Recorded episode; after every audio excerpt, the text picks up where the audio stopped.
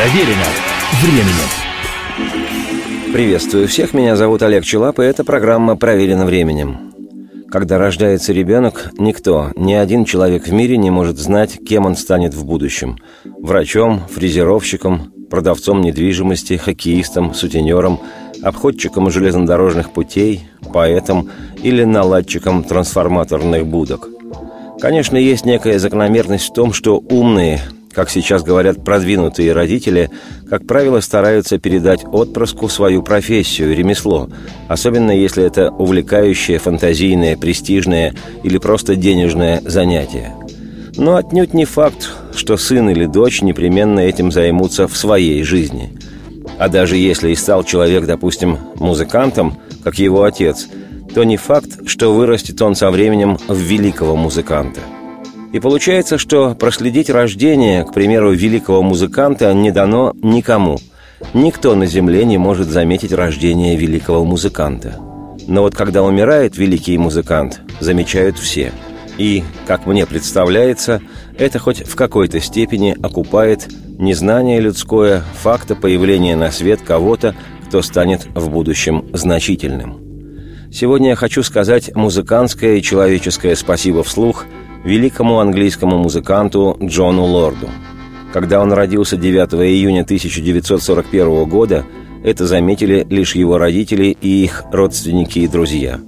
Когда 16 июля 2012 года в возрасте 71 года Лорд ушел в иные миры, это без преувеличения заметили тысячи миллионов людей на Земле – потому что Джон Лорд оставил мощнейший свой след в великом воздушном пространстве Ее Величества музыки. Композитор и клавишник, громко и широко известный и популярный в наших краях в том числе, Лорд заслуженно и давно обрел безусловнейшее уважение, а то и неподдельную любовь отечественных меломанов – на стыке 60-70-х годов прошлого века, времени благословенном и баснословном для мировой музыкальной культуры, Лорд умудрился талантливейшим образом сочетать и синтезировать рок и академическую музыку. Именно Джон Лорд в конце 60-х стал одним из основателей всемирно известной ныне рок-группы Deep Purple – а позже посвятил себя созданию музыки современной, сочетающей и элементы хард-рока, и блюза, и джаза, и фолка, и поп-искусства, и академической культуры. И потому без акцентированных личностных музыкальных и стилевых предпочтений и пристрастий, без ненужного пафоса и ложной патетики, есть смысл просто полюбоваться этим лордом и сказать ему за музыку спасибо.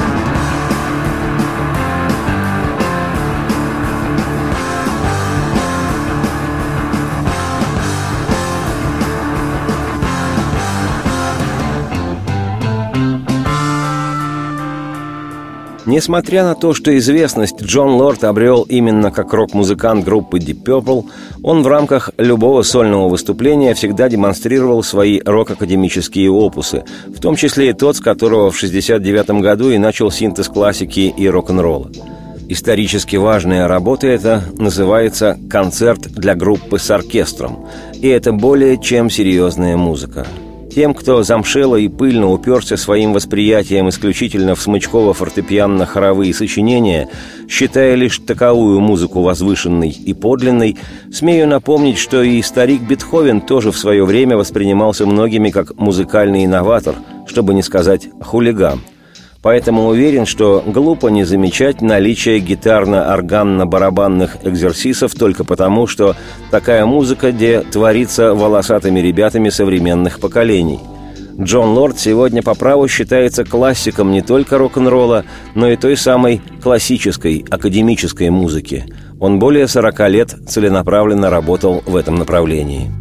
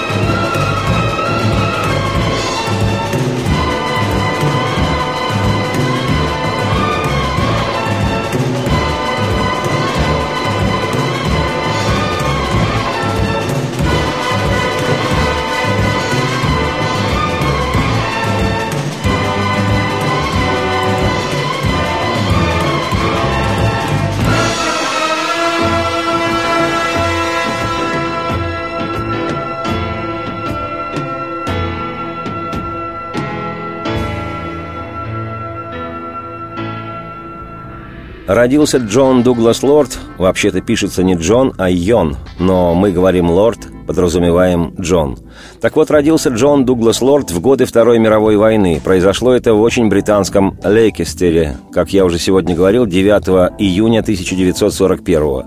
Семья была музыкальной. Как гласит история, отец Джона, лорд-старший, был саксофонистом местного оркестра, игравшего на городских танцевальных вечеринках, а в военное время основал оркестр пожарной бригады. Позже являлся органистом в церкви. В летописях отмечено, что в детстве будущая знаменитость Джон Лорд, клавишник Ди Пепл, восхищался своим отцом, и музыка вошла в его жизнь самым естественным образом, став ее неотъемлемой частью. С пяти лет мальчишечка начал осознанно терзать клавиши доставшегося еще от деда фортепиано, осваивая заодно и орган. Уж очень сильно нравилась ему средневековая музыка и та, что именуется итальянским словом «барокко». Но более всего пристрастился пятилетний Джонни Лорд к музыке Баха и Агана Себастьяна, уверенно не последнего композитора для музыки в целом и для рока в частности – Образование Джон Лорд получал стремительно. С семи лет начал заниматься техникой и композицией. Со временем даже стал подменять отца во время церковных служб. И все бы ничего, и играть бы Джону всю его жизнь благозвучные и правильные ноты. Но только у каждого человека случается дикий непокорный возраст, лет этак в 13-15, когда приличные с виду мальчики и девочки всерьез срываются с цепи. Не обошла эта участь стороной и Джона Лорда, и в свои буйные годы упал он насквозь и в джаз, и в блюз, и в рок-н-ролл, и ушибся крепко, потому как кумиры его, джазовый клавишник Джимми Смит и отвязный рок-н-ролльщик Джерри Ли Льюис завладели им посильней Иоганна Баха. И сорвало парня в прямом и в переносном. В 19 лет отправился он в столицу своей великобританской родины, в город Лондон. И попутно, мечтая о театральных подмостках и актерском успехе, поступил наш герой в самую, что ни на есть, центральную школу сценической речи, именуемую Лондонским колледжем музыки, драмы и комедии – но любовных отношений с музыкой не прекращал, после колледжа учился даже в консерватории. Однако рок-н-ролл оказался сильнее, и Лорд начал выступать в небольших пабах и кафешках, играя с разными группками-однодневками, то джаз, а то и ритм-н-блюз. Навыки исполнения такой музыки скажутся позже, когда Джон Лорд стал играть в группе Deep Purple.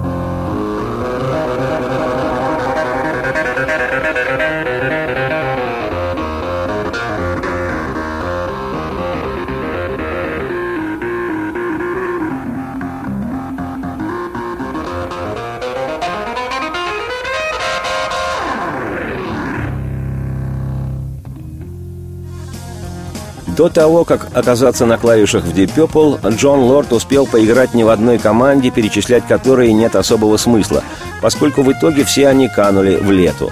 Но все же не безинтересно, что однажды в период до Дипепловский Лорд играл в группе Artwood. Название можно перевести как «артистический лес». Лидером этой группы был человек по имени Арт Вуд, брат того Ронни Вуда, которому в будущем выпадет жребий стать гитаристом Rolling Stones. Также в доде Пепловский период поиграл Джон Лорд и в группе самого Ронни Вуда, и частично название этой группы впоследствии появится в дискографии Deep Purple. Группа Ронни Вуда, который еще не был в ту пору камнепадоподобным собратом Мика Джаггера и его друзей, называлась ни много ни мало «Санта-Барбара Мэшин Хед». Название Machine Head было присвоено самой, пожалуй, популярной пластинке группы Deep Purple, записанной и выпущенной в 1972 году в передвижной студии Rolling Stones – Именно на этом альбоме находится визитная карточка Deep Purple песня «Smoke on the Water», которую мы сейчас слушать не станем. Дойдет очередь до группы Deep Purple, послушаем непременно. Не безинтересная также еще деталь одна. Играя в различных группах до начала 68 года, когда, собственно, и образовались Deep Purple, Джон Лорд был штатным органистом церкви Святой Терезы в Лондоне.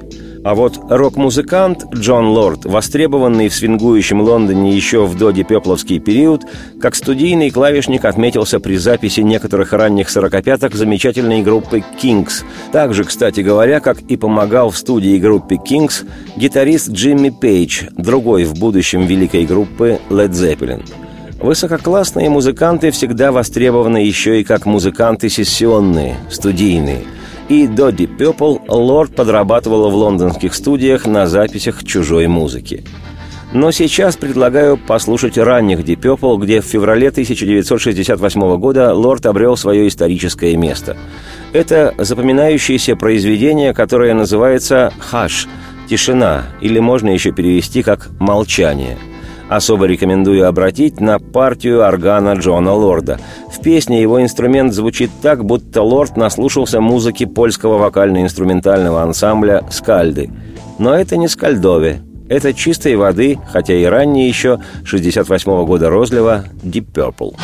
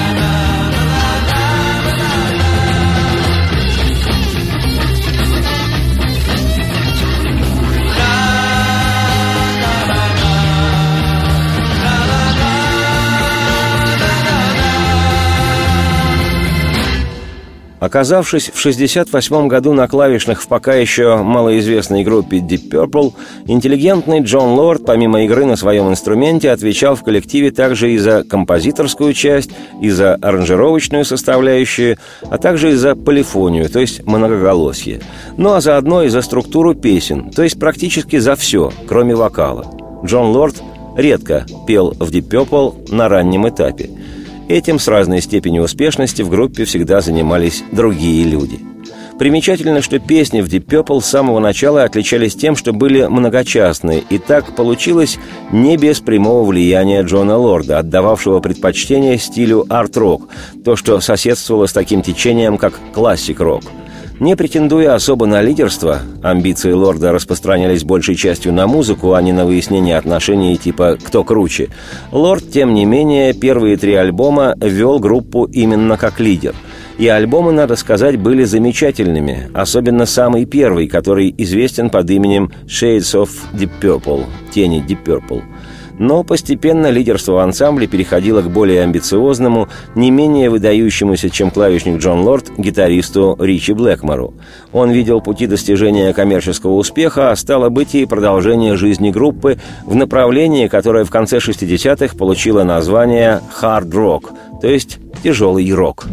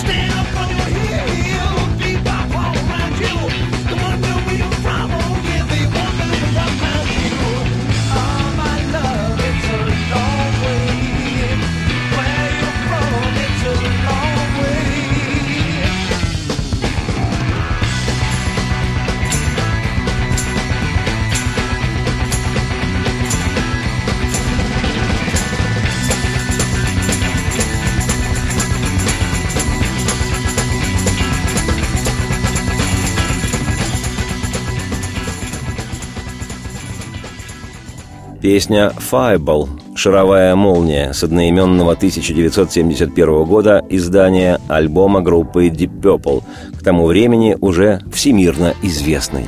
Проверено временем.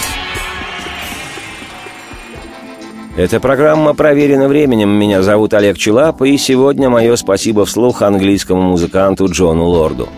Когда на дворе стоял 69-й год, то в Британии группа Deep Purple была мало популярна. Хотя справедливости ради отмечу, что музыкантам удалось завоевать весьма приличные позиции на американском музыкальном рынке своими первыми альбомами и гастролями. Правда, к 69 году эти позиции были несколько утрачены. В группе назревали перемены. Deep Purple должны были вот-вот реформировать состав. Подробности в специальной программе о Purple. Но что касается роли Джона Лорда в этот переломный для бенда момент времени, то дабы как-то придать ускорение в развитии ансамбля и примирить хардроковые устремления Блэкмора со своими арт-роковыми, Джон Лорд, знавший, в отличие от коллег по группе, ноты, принялся сочинять произведение, которому суждено было стать поистине революционным в мировом масштабе. «Concerto for Group and Orchestra», который, как нетрудно догадаться, переводится просто как «концерт для группы с оркестром». Вот как сам Джон Лорд рассказывал годы спустя об этой работе. Цитирую. Мысль о том, чтобы создать произведение, которое могло бы исполняться рок-группой с симфоническим оркестром, появилась у меня еще в группе Арта Вуда «The Artwoods». Натолкнул меня на эту мысль альбом Дэйва Брубика «Брубик plays Бернстайн plays Брубик». Брубик играет Бернстайна, играющего Брубика. Ричи Блэкмор был обеими руками за такую идею. Вскоре после прихода в группу Яна Гиллана и Роджера Гловера наш менеджер Тони Эдвардс вдруг спросил меня «Помнишь, ты рассказывал о своей идее? Надеюсь, это было всерьез?» «Ну так вот», — продолжил Эдвардс, «я арендовал Альберт Холл и Лондонский филармонический оркестр на 24 сентября. Я пришел сначала в ужас, а потом в дикий восторг. На работу оставалось около трех месяцев, и я тут же к ней приступил».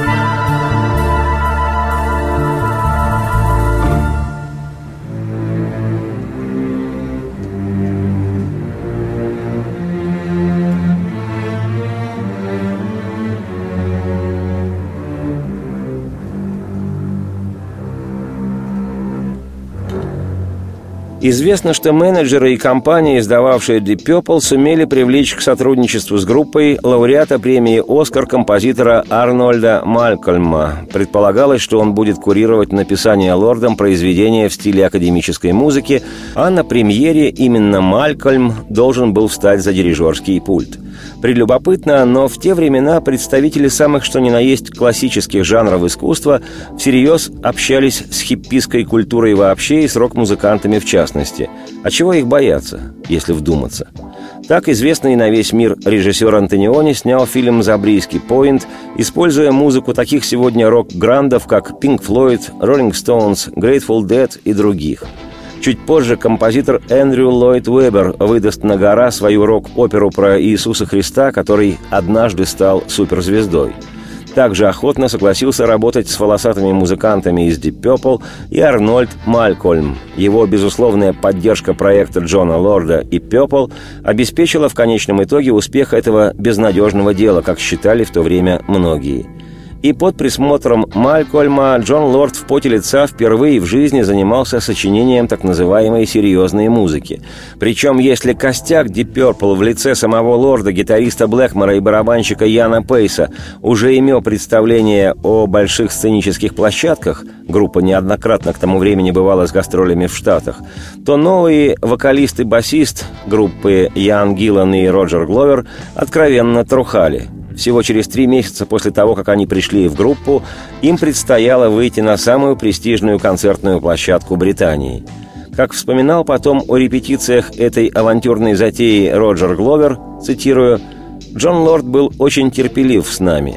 Никто из нас не понимал нотной грамоты, так что наши бумажки пестрели замечаниями, вроде «дожидаешься той дурацкой мелодии», потом смотришь на дирижера Малькольма и считаешь до четырех».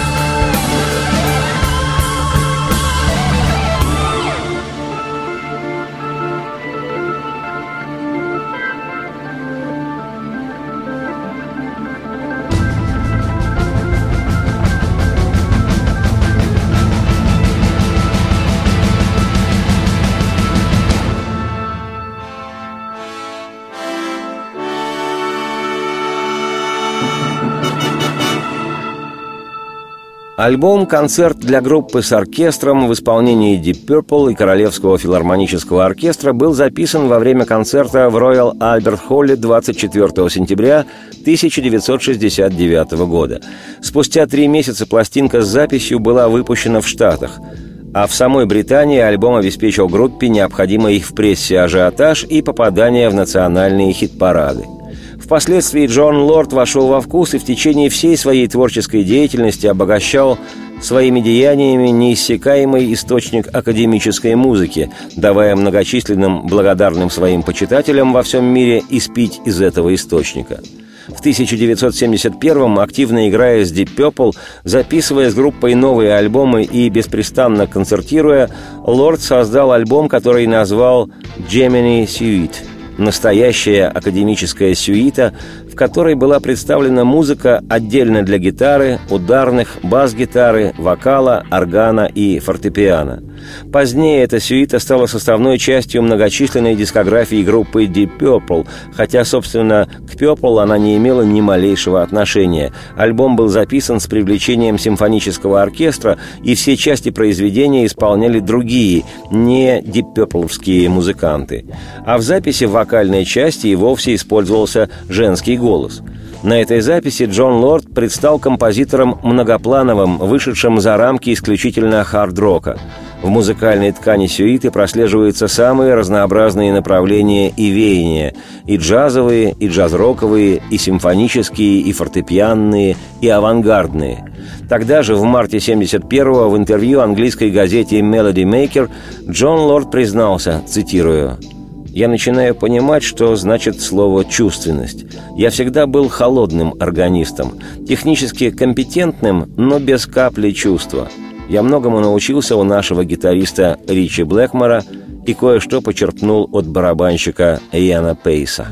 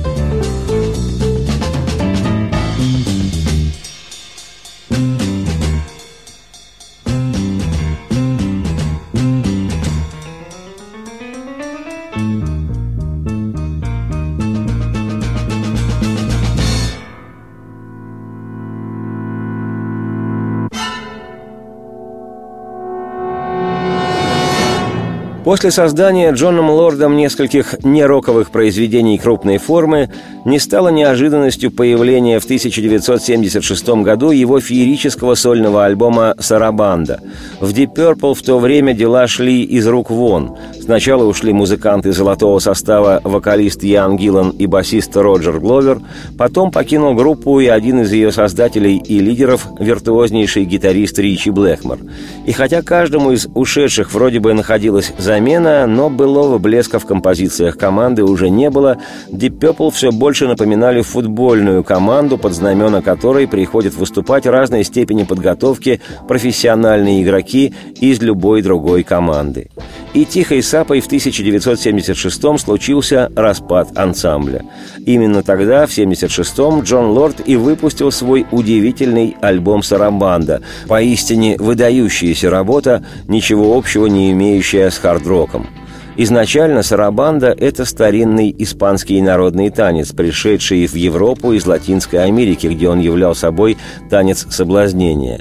При исполнении этого танца с кастаньетами партнеры использовали весьма откровенные объятия, чему активно противилась католическая церковь. Почему-то церковь часто противится проявлению подлинной жизни – После нескольких не слишком удачных попыток служителей культа запретить исполнение сарабанды, началось сознательное переосмысление танца с целью снизить его популярность. Сарабанда стала исполняться на похоронах, и композиторы сочиняли музыку к ней на заказ, причем в миноре – в 17-18 веках несколько облагороженный вариант сарабанды распространился в Западной Европе уже как танец исключительно бальный. В это время танцевали сарабанду в сопровождении гитары или пения с флейтой и арфой.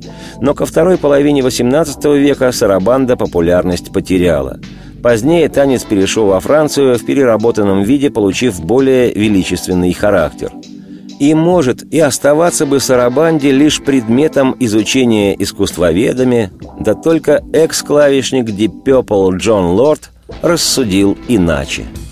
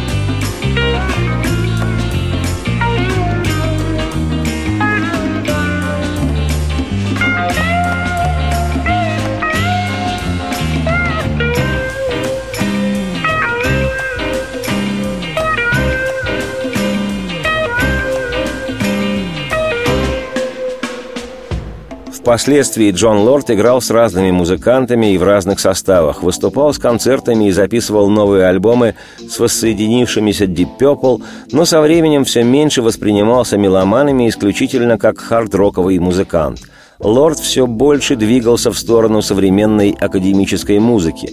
В 2002 году музыкант объявил о том, что без крика и скандала, оставаясь в хороших отношениях с коллегами по Deep Purple, он из группы уходит, чтобы работать самостоятельно.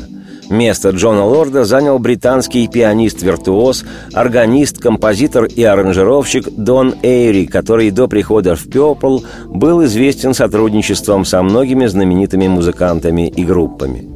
Сольная дискография композитора Лорда насчитывает десяток студийных альбомов и несколько официально изданных концертов. Сборники подсчитывать бессмысленно, их туча.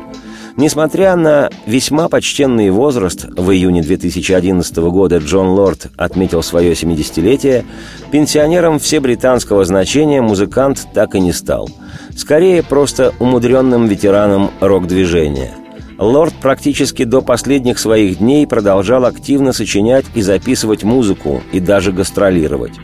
Лишний раз подтверждая аксиому «у рок-н-ролла возраста нет», Лорд в преддверии своего 70-летнего юбилея сделал поклонникам и себе самому подарок. Вместе с первоклассными блюзовыми музыкантами в рамках нового своего детища «Джон Лорд Blues Project» выступил на джаз-фестивале в старинном немецком городе Ротвелл, где исполнил классические блюзы великих чернокожих музыкантов Уилли Диксона и Роберта Джонсона, а также некоторые не лишенные блюзовых вибраций композиции Deep Purple, Тома Уэйтса и английской группы Free.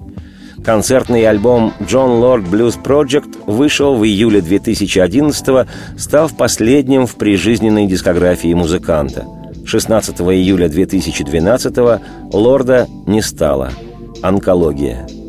Манера игры Джона Лорда на органе легко узнаваема, в каком бы стиле он ни сочинял музыку.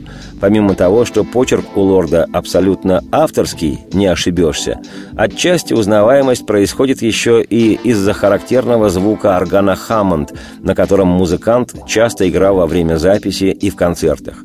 В известной степени это подчеркивает влияние и классических композиторов, и джаза на произведения самого Лорда. Но влияние Джона Лорда на классический хард-рок, на всю современную музыку поистине безгранично – Начиная с 70-х годов прошлого столетия, абсолютно все клавишники на планете Земля, игравшие рок-музыку, так или иначе испытали на себе это мощнейшее влияние Джона Лорда, без преувеличения – великого музыканта. И я, Олег Челап, автор и ведущий программы «Проверено временем», через расстояние кланяюсь в пояс маэстро Джону Лорду. Мне, как и миллионам других людей, повезло жить в одно с ним время и чувствовать музыку, которую он делал. Спасибо, Джон. Ты настоящий лорд. Радости всем вслух и процветайте.